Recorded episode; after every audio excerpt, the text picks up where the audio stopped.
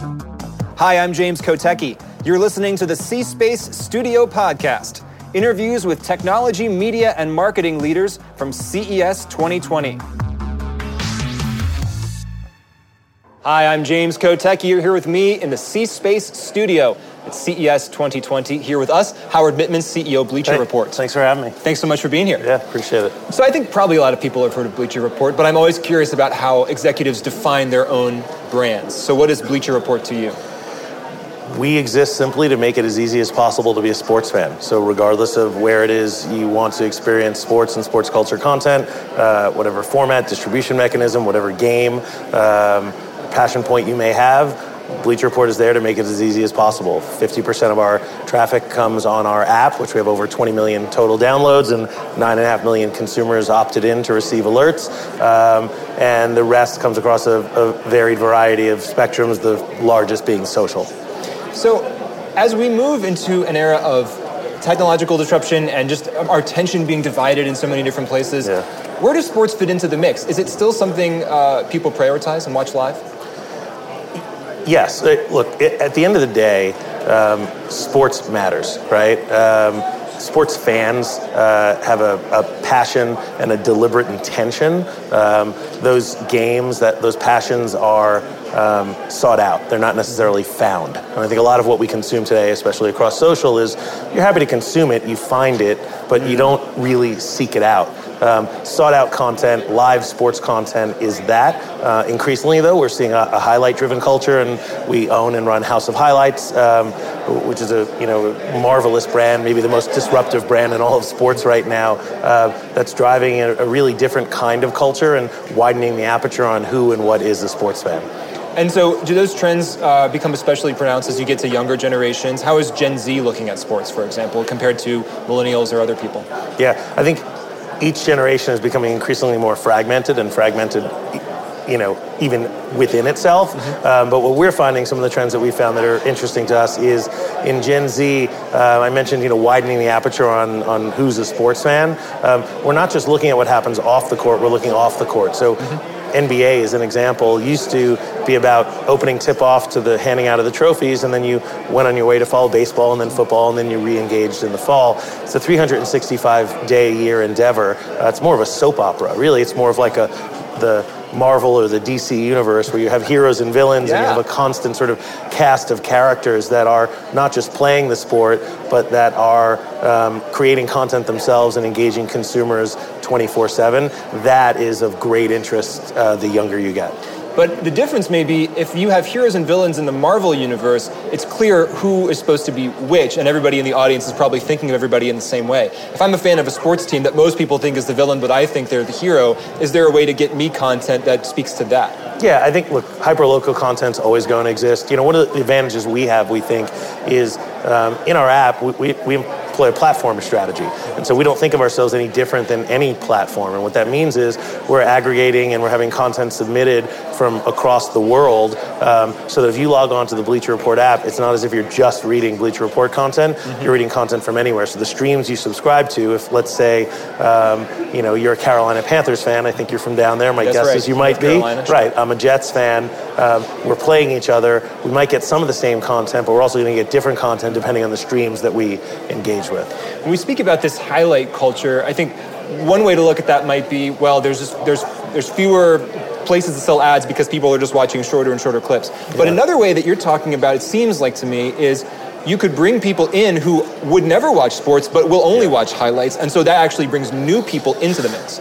That's exactly right. Um, and you know, when when you think about that in terms of ads, you know, you're referencing a 30 second spot. It sounds like right, which is you know probably still the lingua franca of our business, but Yeah. in reality, on a more um, broad spectrum, um, advertising and advertising opportunities are taking on a variety of different shapes at this point. Um, for example, um, branded content, take Instagram as an example.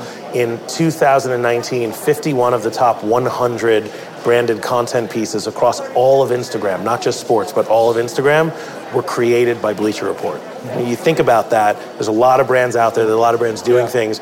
We understand branded content, we understand how to create connections, we understand how to tie those storylines back from that DC universe, if Yeah. you will, into our world and, and create entry points for brands to frictionlessly or seamlessly sort of fit into the middle of it. So you're presenting experiences, and you know, we, we've always, I've always operated by the mantra that branded content is only branded when it sucks. If it's good, it's just content. Just because to the audience, it just feels like something they would not want to get anyway. Exactly right. Yeah. And so the more that we can engage consumers by giving them a value proposition that they enjoy, that they're looking for, versus giving them 30 seconds that they have to wait for their actual content mm-hmm. to start, the more opportunistic it can be for us to take advertising messages and create opportunities to engage younger fans. Talking to Howard Mittman, CEO of Bleacher Report, what do other brands get wrong about branded content? What are some of the obvious blunders you see? Yeah, um, I, think you have to create branded content that looks and feels um, like a perfect marriage or union between your content sensibility and the content sensibility of the brand that you're creating for. When you do that right, um, and you come at it from a perspective of what is it that consumers want to see, I think that you can do something spectacular. When you come about it in terms of like, look, we're just trying to sort of break through and get someone's attention and we have a story to tell regardless of who's listening, invariably that's where it fails. Mm. So we're talking about content. You actually have a video production studio here in Las Vegas. Is that right at Caesars? We do. Yeah. So tell me about that. What, why that happened, and what you've learned from it. Yeah. So um, look, sports fans are, or betters are better sports fans, right? They watch more, they engage more, they have a higher level of intensity around it.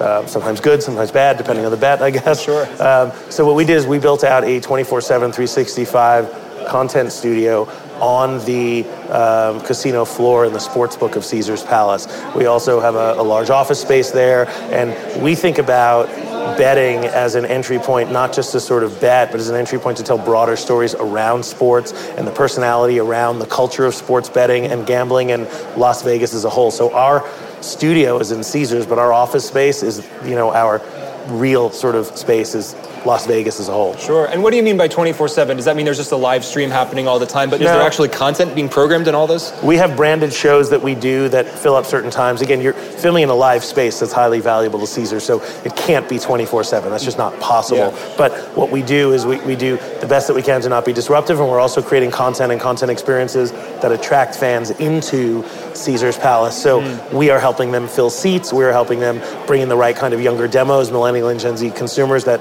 they're looking for. Sure. Esports. Do you think about that? Is that on your radar at all? Yeah, we do, we do some esports coverage, you know, through Turner. We, we uh, own the E-League, um, and we have some esports coverage that we do through uh, BR Gaming. So it, it is something that we think about um, for sure. Okay. And uh, but is it? Do you see any trends there? As you think it's going to pick up significantly, or is it just is it is it something that you're kind of still experimenting with? I think it's something that we're slightly beyond test and learn, but I, I wouldn't say we're we're all in with. Uh, we have a couple of interesting, unique. Um, shows that we do and programs and what i'm really interested in we just launched a show called battle stations so battle stations is a great example where we're sitting down you take 19 20 21 22 25 year old professional athletes they're all gamers right now some of them are gaming Fortnite or you know League of Legends or other things, and some of them are just you know playing themselves. You're talking NBA about athletes 2K. in traditional sports who Tradi- are gamers. Traditional and, sports, yeah. and so what I'm interested in is that marriage and that cross section between the two. So it's almost like a, an MTV Cribs like yes. experience where we go into their homes and they're showing our audience their gaming setup and their stations, and they're, they're pretty pimped out. And they're, they're excited about it. Um, and so we're doing things like that. Uh, we have a couple other opportunities that we do. And so bringing those two worlds together is something mm. that, that is more interesting to me right now than, say, hosting our own esports tournament. Got it. And we're talking about millennials and Gen Z and focusing on that audience. Famously, those are the most diverse uh, demographics I think that we've ever had in American yeah. history.